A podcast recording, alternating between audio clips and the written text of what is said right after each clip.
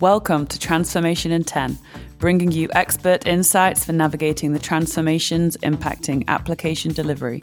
This podcast is presented by Tricentis and brought to life by our special guests across the quality, DevOps, cloud, and business worlds.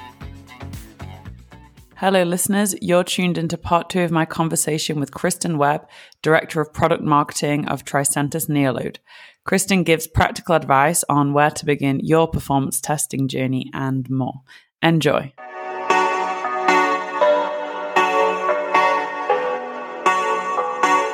So, how would you advise QA teams looking to kickstart their performance testing effort? The first thing I would say is to identify your top use cases, what you're trying to test. Is it SAP, APIs, microservices? monolithic apps, cloud based mm-hmm. apps, and also what is your main pain points that you're having in performance testing or in not having been doing sure. performance testing. And then it, will help like understanding what your use cases are and what those mm. pain points are. Then you'll be able to identify the approach and also the tool that's going to help meet your needs and fit mm-hmm. within the environment that you're trying to test and mm-hmm. integrate with. Do you need, you know, to support that traditional end-to-end system-wide manual testing or do you need to automate performance testing within CI pipelines mm-hmm. to create a more shift left approach or do you need to do both? And so as we talked about earlier, some performance testing tools are good at one or the other use case, but not both. And so if you as a customer need to be able to keep pace with the entire organization and come up with mm. an organization wide approach, then you're going to be best served by a tool like Neoload so that you can, mm. you know, build out that expertise beyond just a few scarce experts and get started with a shorter learning curve and get you know get these wins up really quickly. You're certainly presenting a very compelling case for neoload here for sure. And the fact that it's yeah you can keep pace you can get that balance between the enterprise level and the more complex uh, elements of load testing as well. And yeah that instance to just focusing on your top use cases as a way to kind of drill it down maybe top three to ten or however you want to identify it and then go from there Okay, so the next question is a regular feature on the podcast, and we get a wide array of uh, answers. In 10 words or less, what is your best advice for anyone undergoing a digital transformation journey? The first thing is to really know what your SLOs, your service level objectives are, and to benchmark your current performance that you're hitting today that you find that that is acceptable in terms of meeting your objectives. Mm-hmm. And then to prioritize your application migration needs. So, yeah. whether it's migrating to a new performance testing tool or to the cloud or a new version of S4 mm-hmm. HANA, you know, creating that baseline of tests, not just the SLOs, but also the test assets, you know, based on what you have today. Mm-hmm. Then you can repurpose those as you migrate. And you've already started to build out your performance testing approach and your practice. Mm-hmm. And you then aren't doing the migration and building out your performance testing approach at the same time. Mm-hmm. And so that's my my number one advice is to before you make major changes, you know, build out your testing approach, get mm-hmm. familiar with what your assets are going to be and how you're going to build them and how you're going to keep them up to date continuously and then, you know, leverage them in your changes to mm-hmm. whether that's digital transformation or migration S4 HANA or moving to the cloud.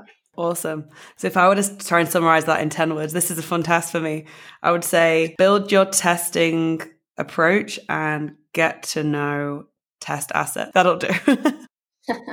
that was an awesome bit of advice there. Thank you. And finally, then, if you could change one thing, just one, about the application development world, what would that be? I would make it simpler. You know, I, I do feel mm. for all these developers and testers in the world who have to know so many things and mm. they're constantly having to keep pace with all of the explosion of technologies that come to the market. So, yeah. luckily, we are doing the hard work for them in terms of mm. keeping up with all these new technologies that are coming out, you know, whether it's mm-hmm. OpenShift, Kubernetes, Microsoft Azure, or the cloud based CI tools.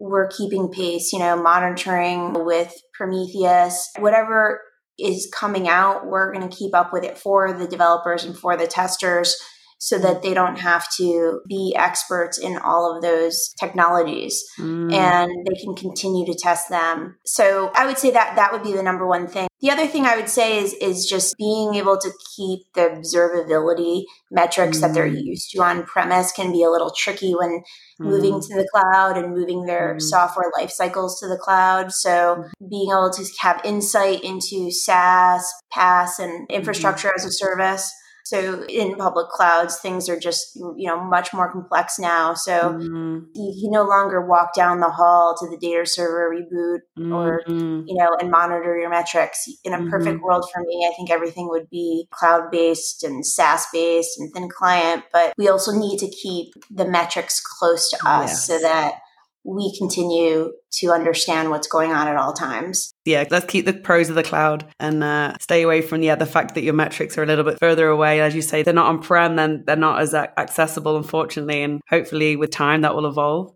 And as you say, you know, this explosion of technology is, is exciting, but it's daunting. And hopefully, you know, with the likes of automated testing and AI, machine learning, there's all sorts that can kind of hopefully harness that knowledge. And we're on that journey too. It's super exciting though, because it keeps mm. us, you know, really innovating super exciting ac- mm. applications for the market. And re- with regards to observability, you know, we are doing that work to deliver those insights um, mm. and traceability mm-hmm. to those types of applications, regardless of where they live, with our tools. So we can definitely help here. Perfect. So we are one step to that dream world. Great. So thank you, Kristen. That marks the end of our chat. And I've really had a blast talking with you. We've found out a bunch about the Neoload experience, and what cloud performance means, and tons more. So I hope we'll catch up again in the not too distant future. Thank you kindly for coming on, and ciao for now. Thanks for your attention to performance testing. Thank you. All hail performance testing.